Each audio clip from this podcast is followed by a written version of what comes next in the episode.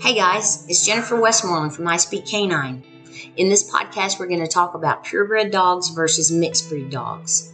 The intent of this information is to help humans to find the kind of dog that'll match their lifestyle and won't have to be rehomed. Most of my listeners know my background, but there's a few things that I'm not sure you're aware of that are prevalent in who I am and the success I've had in the world of canine behavior. For many years, I trained and showed horses with my family and other well known equine facilities. Because of my love of competition, after having my children, I switched to showing dogs in hopes that maybe that might be a safer environment for them. Not that showing horses is unsafe, it's just I've always been worried about safety in all aspects of my life. Showing dogs elevated into training show dogs, training show dogs for other people, breeding for a better dog, going back to school to learn about genetics, and then later a degree in behavior.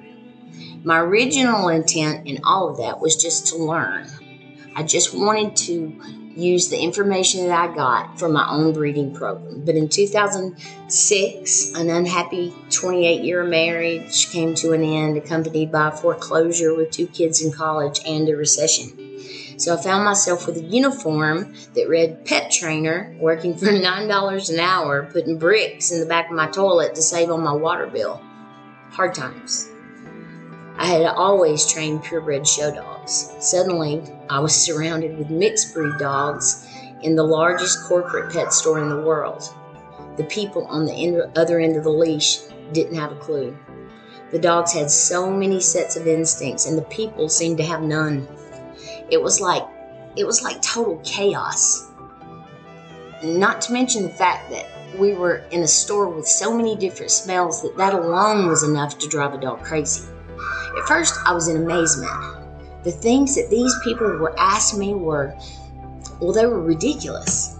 The dogs were pulling them and mouthing them, lunging at other dogs, and the owners were petting them the whole time, acting like nothing was happening. It wasn't anything I was used to. The curriculum for the class that I was supposed to teach was total positive enforcement with no corrections. Just keep feeding them treats and pet them until they do it. It wasn't long until I figured out that this world renowned corporate chain was influenced by, by humans whose main goal was just to sell dog food, and the fee for the training class was, at, was an added extra for the company. They didn't care if it worked. The client turnover was so great in that store that if they if they sell a class, six percent of the people to six percent of the people who walked in the door, they'd be able to give managers an incentive bonus quarterly. Needless to say that that made no sense to me. I'd never worked for anyone in my life. I'd always worked for myself, so I didn't really understand policies and procedures. I just understood training dogs and I just assumed that they wanted to do it the correct way. So I did it my way. And their 6% went to 97% in my store alone, second to only one store in the United States, which was a store in California that had seven trainers. I then took the position of area trainer and trained the trainers for 17 stores. I wondered why they let me do whatever I wanted to do when the other people in the store didn't get to do that. They never even suggested that I go back to their curriculum. Come to find out, I, I had unknowingly put that store on the map. In that short but long five years, I learned more than any other time in my dog training career mixed breed dogs with numerous sets of instincts. Sometimes they worked together, and sometimes they didn't.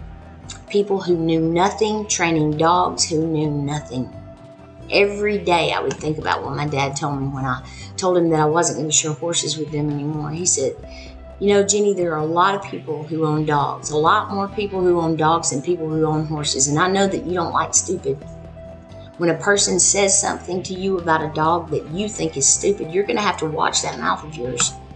You're going to need to look into the eyes of the dog and imagine it saying, Help me. I've been adopted by someone who doesn't know anything, and you're my only hope. At that point, I decided to put everything I had into that job. If I was going to make a difference, this was where you could do it.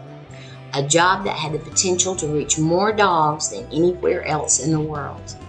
I believed that I believe that job changed my life. I really do. My future, as well as into thousands of dogs and their humans that came to me for training while I was there. I would take nothing for those five years. In the next episodes, I'm going to happily share what I took away from those years. Please don't confuse my experience with bias. This is intended to clear up what's really going on with dogs and humans. It's intended to help, be it right or wrong. In episode one, we're going to learn the true facts about purebred dogs versus mixed breed dogs. Neither's right or wrong, but for the dog's sake, let's make sure that we understand what we're bringing home.